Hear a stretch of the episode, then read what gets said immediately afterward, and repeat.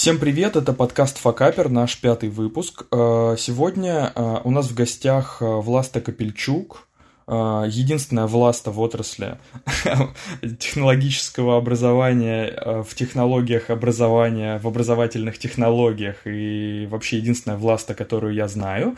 А, senior Team Lead маркетинга компании Geekbrains, небезызвестный. Если кто-то не знает, что такое Geekbrains, бегом гуглить, а лучше всего ищите в поисковике Mail.ru. Вот. Власта, привет, спасибо, что уделила нам время. А, расскажи, пожалуйста, кто ты, кем ты работаешь, чем ты занимаешься и почему это так интересно, почему нам нужно послушать этот выпуск. Привет. А, собственно, привет всем. А, во-первых, по поводу Geekbrains. Если вы не знаете, что такое Geekbrains, пишите мне на Фейсбуке. Меня несложно найти, я вам дам промокод на скидку. И вы сможете узнать, что это такое.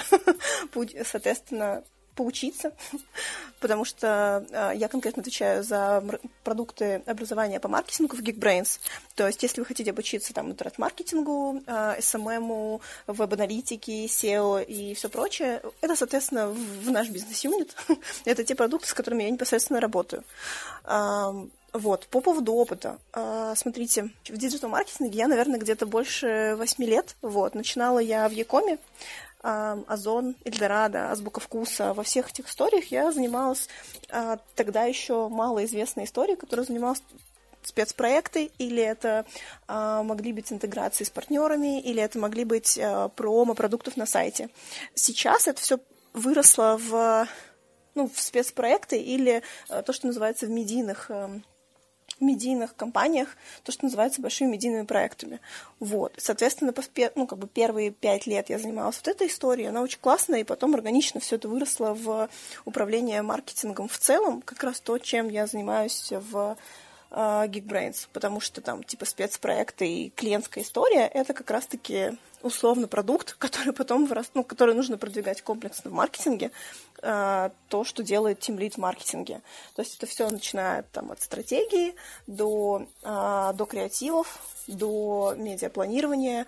Короче, это все то про все то, что, что мы говорим клиентам, где мы их находим, а, и как мы это говорим. Вот если, если супер кратко, то Team маркетинг занимается вот этим. То есть это не такая большая история, как, допустим, а, директор по маркетингу, когда ты еще сильно отвечаешь а, в том числе там, за маркетинговые коммуникации, за пиар, вот. Но это, это что называется такой маркетинг про продвижение. То есть ты задаешь э, вектор э, развития определенных проектов, да, управляешь командой э, этих проектов и, соответственно, не, не, скажем так, выстраиваешь стратегию работы. То есть ты работаешь, по сути, на границе продуктового маркетинга и маркетинговых коммуникаций, да? Да, по сути, да. То есть я как маркетолог могу той или иной степени влиять на продукт, потому что, условно, я могу понимать, что, например, какой-то блок не интересен, а какой-то блок более трендовый. Ну, к примеру, сейчас TikTok активно зашел в Россию, он активно хайпит, и, соответственно, мы понимаем, что там условно нужно делать что-то с TikTok. Или сейчас стала, актив... сейчас стала актуальна тема после карантина, тема площадок, маркетплейсов. И мы понимаем, что нужно что-то делать с Алиэкспресс. И у нас есть курс Алиэкспресс как раз-таки для, а, для бизнесменов. То есть мы рассказываем, как, что, где продавать. Вот это то, что делает маркетолог. То есть, с одной стороны, я продвигаю, а, я понимаю, в каких каналах кому что мы говорим. И с другой стороны, я понимаю, что нужно дать этим людям с точки зрения продукта. Естественно, первым этапом мы в любом случае тестируем все наши гипотезы. Поэтому, э, ну, наверное, это как раз-таки является частью продуктового, продуктового маркетинга, потому что, условно, опять же, там, 5-7 лет назад, кстати, а, никто ничего не тестировал, и вообще в основном маркетинг был как раз-таки для FMCG брендов и каких-то живых продуктов, то есть это там, то, с чем я работала, это книги, это там условно пароварки, электро... Э, техника, и там мы не тестировали, там просто нужно продавать.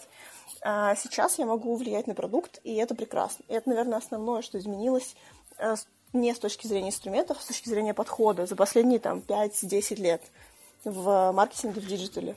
И круто. И в целом, вроде как практика показывает, что такой подход э, положительно а, отражается на продажах, да, особенно если мы говорим про какие-то сложные продукты, а не про мультиварки, книги, ну, про любой интеллектуальный какой-то продукт или более замороченный. Окей, слушай, ты э, работала как с э, небольшими командами, э, так и в крупных корпорациях. Но при этом, при всем, ты так или иначе касалась темы технологического сложного продукта, который э, очень тесно связан с IT, очень часто связан с э, интеллектуальными продуктами. Скажи, пожалуйста, очень многие специалисты, которые начинают свой путь в том же самом маркетинге, которые начинают путь в программировании, в продукт-менеджменте, да, проекты.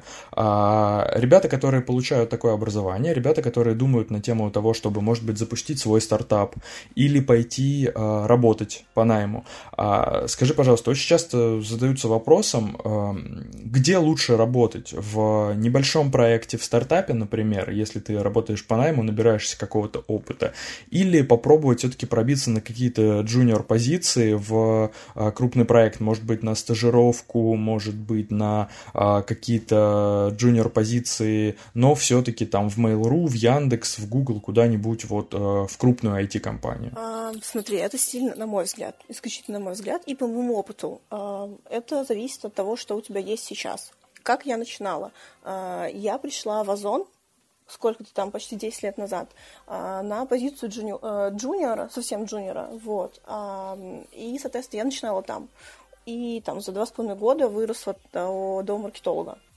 А, но у меня была возможность. У меня, во-первых, э, ну, просто, просто физическая возможность. Я нахожусь в Москве, офис Озона здесь. Это первый момент. Второй момент. Десять лет назад э, просто не было такого огромного количества стартапов и такого огромного количества возможностей, скажем так. То есть я сейчас смотрю на тех, кому 20, и я офигительно им завидую, потому что, во-первых, не было такого количества образования. Ну, то есть раньше, 10 лет назад, mindset у людей был такой, что запустить свой стартап — это дофига дорого, дофига сложно, ну, потому что и технологии были сложные сложные.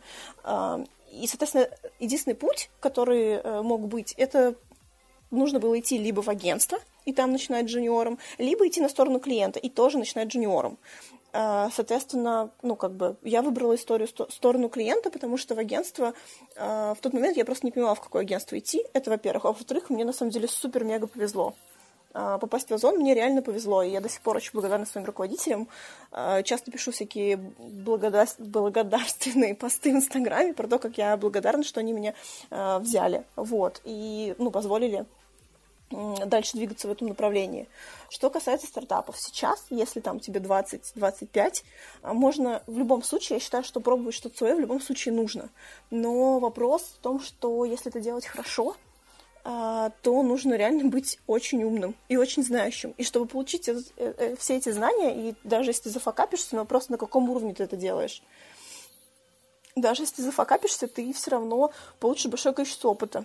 То есть, условно, если у тебя бэкграунд разработки, или ты что-то понимаешь, да, тебе круто самому это э, пробовать, самому какой-то свой проект пробовать. И даже если потом все пойдет не так, то даже когда ты придешь в большую какую-то компанию, люди, которые будут тебя нанимать, они будут понимать, что ты что-то можешь сделать от начала до конца. Раньше, условно, диплом в институте был таким доказательством, что ты пять лет что ты можешь делать от начала до конца. Сейчас это какие-то твои проекты. То есть даже если ты ведешь какой-то свой э, блог и делаешь это круто, даже если у тебя э, что-то там, не знаю, какой-то видеопродакшн, или ты там кодишь, или ты сделал свой, своего телеграм-бота, это уже очень классно, это говорит о том, что ты замотивирован, ты хоть что-то сечешь в этой теме. И это, ну, это прям очень котируется. Вот, соответственно, когда ты идешь в большую компанию, это котируется. Если ты находишься не в Москве, тем более тебе все равно нужно попробовать что-то свое делать, потому что там в любом случае меньше возможностей. С точки зрения работы в больших корпорациях, слушай, у меня был разный опыт. Я работала и в агентстве, и в стартапах, и в маленьких компаниях. И конкретно мне комфортнее э, в очень больших компаниях, потому что у меня больше ресурсов. Э, это реально очень круто. Я могу попробовать очень, больш... очень крутые новые инструменты, просто потому что у компании есть такие возможности. Э, то есть для меня это, например, комфортная история. С точки зрения стартапа, э, ну, мне, мне сложно работать в стартапах, я решила, что следующий стартап, в котором я буду работать, это будет только мой собственный стартап. Мне кажется, ну, моя позиция, что когда ты уже там senior менеджер, то единственное, как, единственный стартап, в котором ты должен работать, это свой. Э, я за то, чтобы люди имели свой, свои подпроекты, это очень круто. Но я, по секрету скажу, считаю, что, наверное, лучше всего учиться работать в больших компаниях, учиться в них невероятному количеству скиллов, потому что большие компании реально очень прокачивают. Даже не, не конкретно э, тем образованием, условно, которое они тебе оплачивают. Нет, то, что ты каждый день работаешь с суперпрофессионалами, то, что ты каждый день используешь best practice, то, что ты каждый день работаешь над супер э, крутыми рыночными кейсами, это реально очень важно.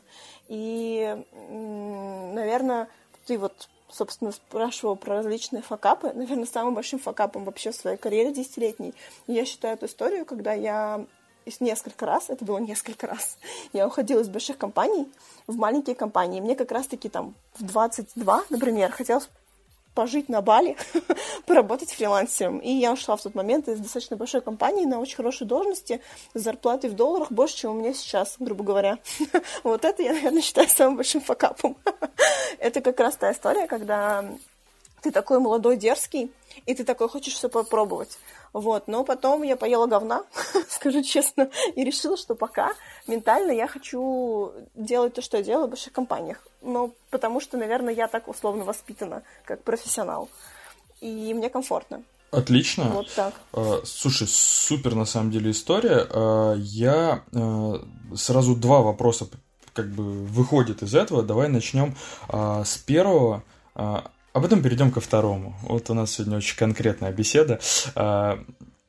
Есть два вопроса, первый и второй. А, первый вопрос на самом деле вытекает из того, что вот из про bad practice, э, bad, best practice, э, про а, то, что ты должен попробовать чему-то научиться и так далее. Смотри, вот ты работаешь а, в образовательном технологическом проекте, ты общаешься с огромным количеством а, молодых а, энергичных специалистов, и параллельно перед тобой проносятся сотни молодых команд, которые которые делают какой-то классный продукт, которые делают э, что-то новое, которые пробуют. Если э, предположим, э, ты классный маркетолог, да, молодой, э, в тренде, у тебя есть базис, у тебя есть э, современные инструменты актуальные, э, как это сейчас собственно, принято, потому что если, ну, опять же, есть два, да, два момента. Первый момент, если ты хороший маркетолог, но ты не владеешь современными инструментами, ты, грубо говоря, особо никому не нужен, потому что ты не понимаешь, как руководить командами, которые, там, не знаю, SMM-щики, таргетологи, э, контекстологи, э, вся вот эта история, да, маркетинг маркетплейсов, да, и дропшиппинга это вообще отдельная история, там еще что-то, email-маркетинг и прочее, автоворонки, да, и все вот эти модные слова. А первый момент. Второй момент, если ты владеешь только инструментами, например, даже меня студенты спрашивают, типа, вот, Дима, ты, зачем ты нас лечишь? Вот ты рассказываешь про какой-то email-маркетинг, рассказываешь про какую-то SEO-оптимизацию, какую-то вот эту мракобесную ересь, а мы пришли учиться на СММщиков да, соответственно, это вторая сторона медали, да, то есть ребята учатся чему-то актуальному, хайповому, да, и, соответственно, не особо понимают, э, что, э, на чем это все основано, и, соответственно, тоже факапятся после этого, там, через 10 лет, когда инструменты меняются, да, то есть, ну, такая узкая задача. Если я маркетолог, предположим, да, джуниор, э, у которого есть неплохой базис, там, скажем, университетский, который без практики тоже никому особо не нужен, и есть, э, скажем, э, желание развиваться в технологической сфере. Что мне, вот как мне поступить? Пойти джуном э, в корпорацию и параллельно где-то учиться, или вот какие скиллы мне сейчас необходимы для того, чтобы а, быть в тренде, для того, чтобы приносить результат а, внутри своих проектов, внутри, а, может быть, компании, в которой я работаю. Какие сейчас э, скиллы нужно прокачивать? Вот современному маркетологу. Смотри, если глобально разделить вообще старт интернет-маркетолога, возьмем джун уровень, как раз-таки там уровни mm-hmm. наших студентов угу. наших с тобой студентов.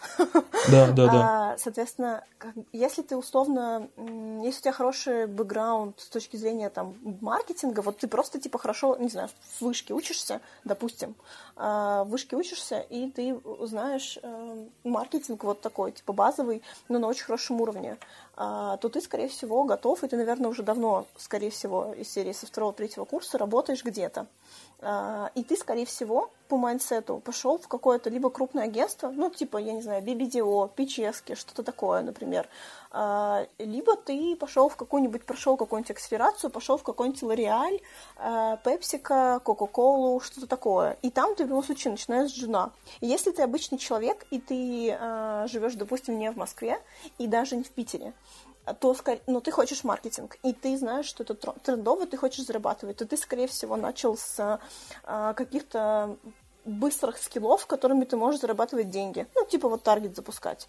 А, спасибо инфобизу, он очень э, хайпанул на этой теме, и все, а, все поучились за 500 рублей, как запускать таргет. И это прекрасно. Но мы же все знаем, что когда ты запускаешь таргет, ну, типа, кнопки 3,5 нажать можно. Даже Facebook сейчас за тебя подумал, и как будто бы собрал аудиторию, и ты можешь большинство инструментов сейчас там, условно, тут же, тут, ту же медийку запускать по лайку. Но, чтобы понимать, кому ты это что, как бы кому ты это показываешь, вот тут как раз-таки э, тебе нужно иметь стратегическое мышление. Иначе ты так и останешься руками.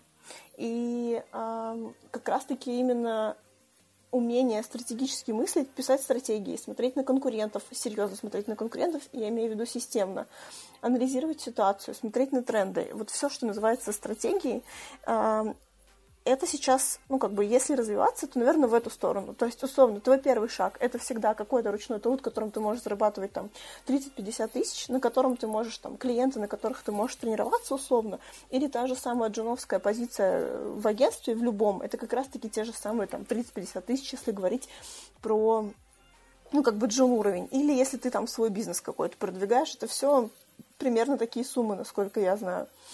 Вот. И следующий уровень, в любом случае, тебе нужно переходить на более взрослый уровень и учиться писать и знать стратегии. А, потому что инструменты меняются. Вот я, как человек, который начинал 10 лет назад, ну, типа раньше, например, а, в контексте ребята, которые занимаются контекстом, у них было очень много ручного труда, и это была какая-то отдельная магия. Раньше SEO, мы все помним, это тоже была отдельная магия, когда народ закупал эти все ссылки, а, занимался там дополнительной аналитикой. Сейчас это все, ну, например, SEO сейчас уже как бы это какой-то инструмент, который такой, ну, типа must-have и все. А, раньше там даже лет пять назад выстрелила история, может быть, больше. Ну, я имею в виду именно выстрелила история с CPA-сетями, когда Адмитат пошел всем это двигать и учить всех, типа, лить трав на бурж э, за, ну, собственно, выполнять KPI. Ну, то есть такие штуки. И ну, я, например, сейчас, я не знаю, как сейчас, скажу честно, запустить а, рекламу в Фейсбуке. Ну, грубо говоря. Естественно, я сяду, разберусь. Но я это не делаю каждый день. Но я знаю стратегии, я знаю базу, я знаю, что всегда нужно говорить, а, на кого таргетироваться и где искать эту информацию, чтобы таргетироваться. А как раз-таки, на, как бы, как у руководителя, руками это занимается сейчас. Там это либо агентство, либо какой-то джуниор-менеджер. Поэтому следующий этап — после того, как ты хорошо освоишь ручной труд, тебе нужно становиться, ну, там, условно, не тебе, конечно, а, а нашим слушателям, кому это интересно, им нужно, во-первых, начинать руководить а, другими такими же ребятами, и потом следующий уровень, конечно, в любом случае учиться на стратегов, это, наверное, ну, как бы, это будет в тренде, потому что сейчас все, абсолютно все инструменты автоматизируются, все, кроме стратегии. Все правильно. Это единственное место, где нельзя компетентного человека заменить. Иными словами, а, Власта очень важный момент сейчас э, затронула по поводу того, э, как развиваться маркетологу в независимости от проекта, в котором он работает. Это может работать и в крупной корпорации, это может работать и в, в стартапе, и это может работать даже в любой сфере бизнеса, не обязательно IT-технологии и так далее.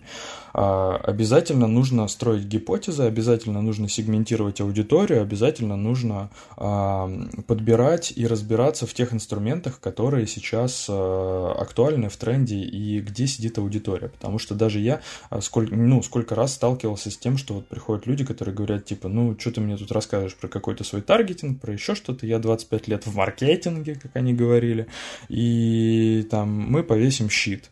Вот. А когда они узнали, что, с какой охват за эти 40 тысяч рублей с этого счета, да, маленького, залепленного бумажками, можно получить а, в социальных сетях или еще где-то, да еще и старгетировавшись на какой-то соцдем, там, на какой-то ретаргетинг, ох, бог господи, это была победа. Соответственно, старайтесь развиваться в этом направлении. Отлично. Вторая тема, которую ты затронула, это факапы. Скажи, пожалуйста, понятное дело, что если у тебя свой бизнес, да, вот как предыдущие наши гости, предприниматели, очень легко нафакапить так, что у тебя ответственность э, на тебе отразится максимально мощно. Расскажи, какие факапы были у тебя в карьере, помимо того, что ты неудачно переехала на Бали?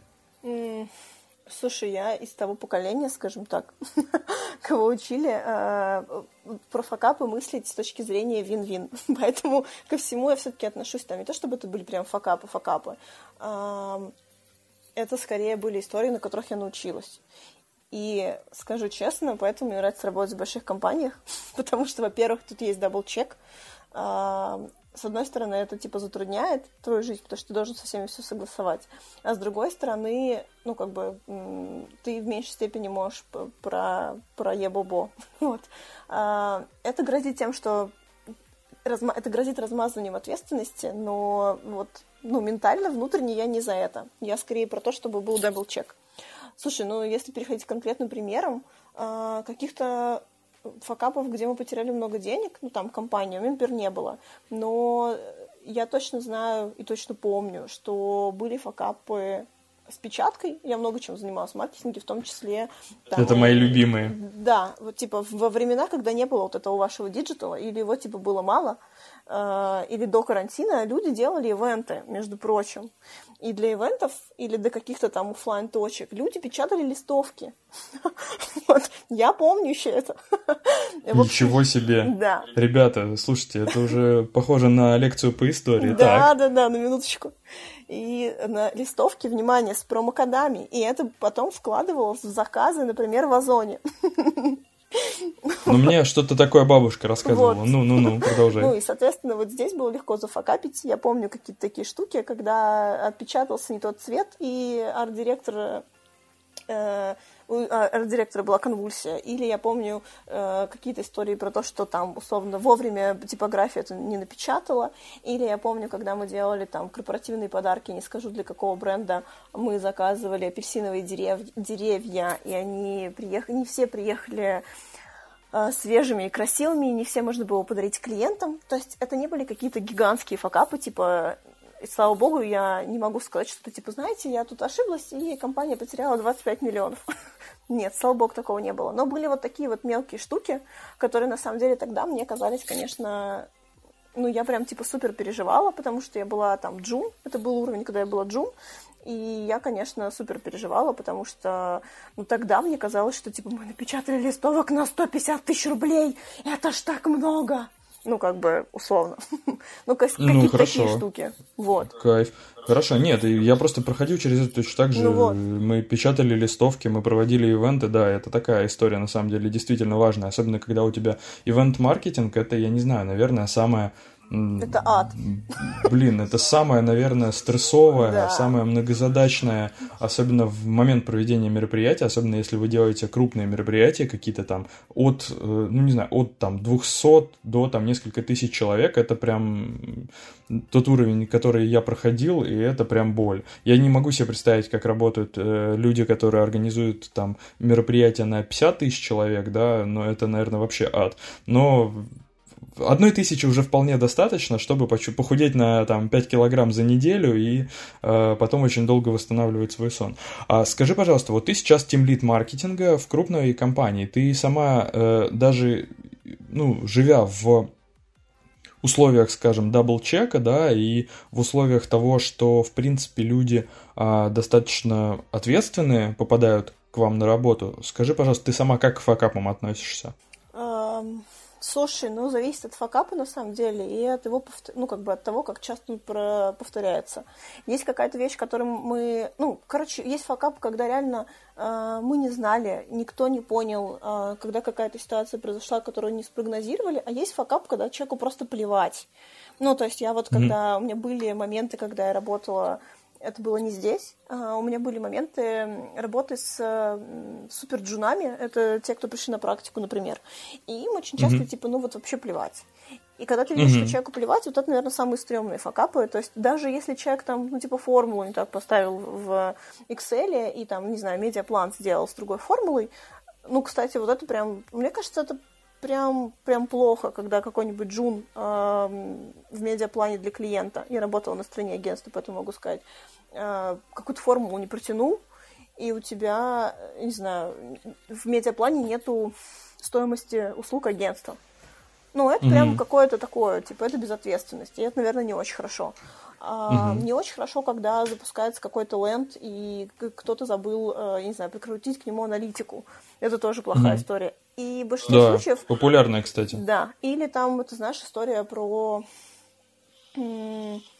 не те баннеры запустили, не на ту аудиторию, не ограничили. Или в контексте, когда ты там какие-нибудь слова не минуснул. И вроде бы, знаешь, люди этим 10 лет занимаются и все еще продолжают mm-hmm. это делать. Если mm-hmm. ты забыл, это одно, а если людям просто наплевать, и это происходит постоянно, это абсолютно другой момент. Ну, как бы он, э, ну, он имеет место быть, и это другой разговор. Угу, я понял. То есть в целом, в целом положительно как к опыту, если ответ, ну, если отношение не наплевательское. Э, да, да. Отлично. Это, это, это, это грамотный ну, подход как бы, менеджера. Ну, Хорошо. Типа, слушай, ну вот а что рать, например, вот если между нами, ну, допустим, у тебя Джун или кто он фокопнулся. А, и, кстати, тут еще зависит, наверное, еще от политики компании и вышестоящего руководства. Я работала в компаниях, где было очень жесткое давление, и, ну, как бы давят на тебя, и ты тоже начинаешь давить. Мало, мало руководителей, я таких встречала, но их ну, мало, которые, знаешь, выдерживают и фильтруют вот эти вот тонны говен на себе. Очень часто, особенно mm-hmm. молодые неопытные руководители, они спускают это вниз. А, ну, как бы я считаю это не очень хорошо, и я считаю это не особо профессионально. Но опять же, типа, все мы люди и у всех будут разные ну ситуации. Да, да. Ну, есть не, я... ну согласен, это не очень конструктивно, когда ты вроде как лидер, ты должен как-то чему-то научить, извлечь какой-то конструктив из всей этой истории. Вот, и, конечно, если на тебя наорал руководитель за работу твоей команды, ты, конечно... Нет, ну нужно, конечно, команде об этом дать знать, ну да, лучше, конечно, сдерживаться. Окей, а, потому что, ну, в любом случае, ты должен быть заинтересован в том, чтобы твой работодатель богател, потому что вместе с этим будешь богатеть ты и твои а, джуны и миды должны точно так же как бы относиться к тебе. Окей. А, такой вопрос, на самом деле, а, важный по поводу нетворкинга. Я хочу, кстати, я поняла, я хочу добавить по поводу факапов. У меня была Давай. очень хорошая руководительница, директор по маркетингу, когда я работала в. А, Маэль, угу. Маэль Гаве, она сейчас уже в России не работает, но ну, она угу. научила очень хорошей истории. Она всегда спрашивала, типа, а сколько цена ошибки? И это тоже, угу. я считаю, очень классный подход. А, то есть, условно, угу. если ты ошибся, и у тебя там ну, это какой-то очень маленький процент ошибки, э, но это мало affected бизнес. Это не вопрос. Если это много affected бизнес, сразу, ну, как бы вопрос вообще, во-первых, к твоим руководителям, э, к, ко всей системе, и, в принципе, почему такая ситуация произошла. Ну, то есть, типа, ругать, не ругать, это один вопрос, и второй вопрос, как это аффектит, сколько это стоило компании. Ну, короче, она научила тебя к тому, что никто виноват, а что делать, да? Да, типа, да. Ну, слушай, не разбираться, если... кто крайний, потом разберемся. А да, вот где нам сейчас да. апельсиновые деревья найти, да. это другая история. Ты знаешь, я на, понял. Фоне, на фоне того бизнеса, Russian бизнеса, я его называю, который был 10 лет э, назад в России в основном, то есть мало, было очень маленькое количество компаний, где был вот этот вот европейский здравый бизнес-подход. Uh-huh. Я много куда проходила собеседование, много знаю компаний до сих пор, там есть люди, которые так работают. Это было, ну, типа, это реально очень важные знания были тогда. Ну и сейчас, наверное, тоже. Когда ты... Просто сейчас мне же кажется это очевидным, но тогда, в принципе, люди так мало мыслили. То есть э, любой бизнесмен ты, наверное, тоже помнишь, как эти директора компании, я знаю эти кейсы, когда они э, входили в свои компании, в офисы компании, открывая ногами э, дверь и орали, ну что вы тут, типа, идиоты делаете. И это абсолютно реальные кейсы. Да, не, это до сих пор на самом деле очень много. И то, что там в Москве, в Петербурге, в крупных там городах-миллионниках потихонечку э, люди от этого отказываются в большинстве своем, да, действительно до сих пор процветает. Да. Супер, отлично. Давай тогда пойдем э, к финальной точке нашего сегодняшнего эпизода.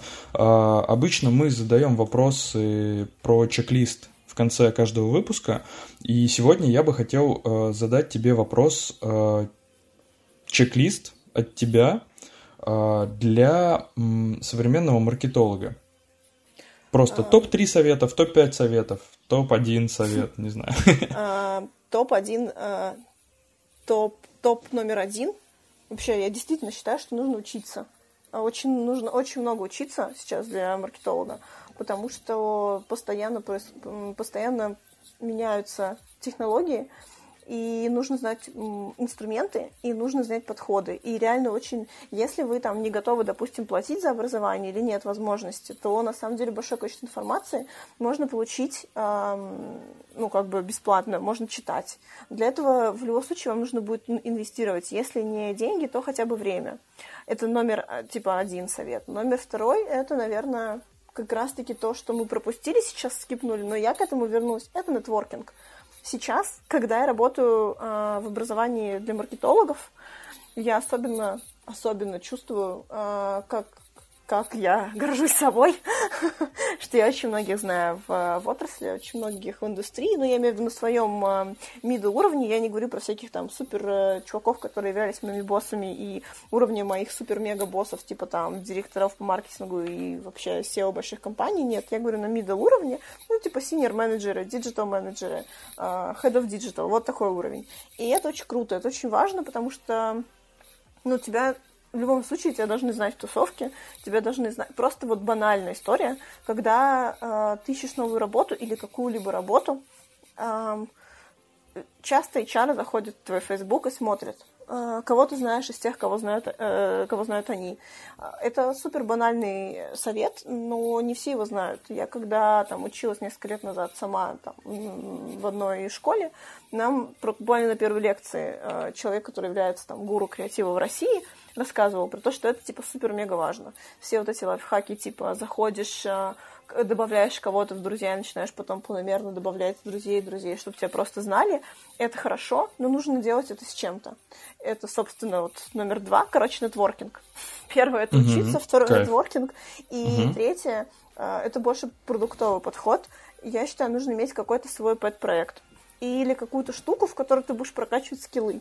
Я сама лично знаю чуваков, у которых там 10 лет назад а, были, они были первыми, кто начал делать всякие типа паблики ВКонтакте и всякое такое. Они потом начали зарабатывать на этом. Сейчас это а, ребята с а, зарплатами, мне кажется, от полумиллиона и там типа крупные директора по маркетингу которые, ну вот, начинали, типа, это тогда еще СММами называлось, понимаешь, это было админ ВКонтакте, ну что это за работа такая, там котиков постят. А сейчас понятно, что не все. Естественно, не все админы ВКонтакте сейчас, типа, супер крутые чуваки, директора по маркетингу, но я знаю некоторых, которые да. Да, это хорошая школа. И точно так же там у ребят чуть-чуть помоложе было, был такой же кейс с э, телеграм-каналами. Да, и да. это действительно Тиктоком, отличные... С Инстаграмом, да. ЖЖ Дзеном. Это отличная, на самом деле, а, такая, ну, не то что школа, это, ну, и школа, и параллельно с этим, на самом деле, это хороший такой инкубатор для а, твоих скиллов, для твоей предпринимательской жилки. Супер, классно. Спасибо тебе огромное за то, что ты э, к нам пришла, за то, что ты поделилась своим опытом и за то, что мы э, на денек погрузились в работу крупной IT-корпорации. Это, так скажем, эм, в авангарде эд-теха. Так что Спасибо тебе спасибо огромное. тебе большое. Пишите Пока-пока. мне, если что, в Фейсбуке. Спасибо тебе, и я желаю удачи этому подкасту. Пошерю везде, где могу пошерить. Спасибо, пока. Пока.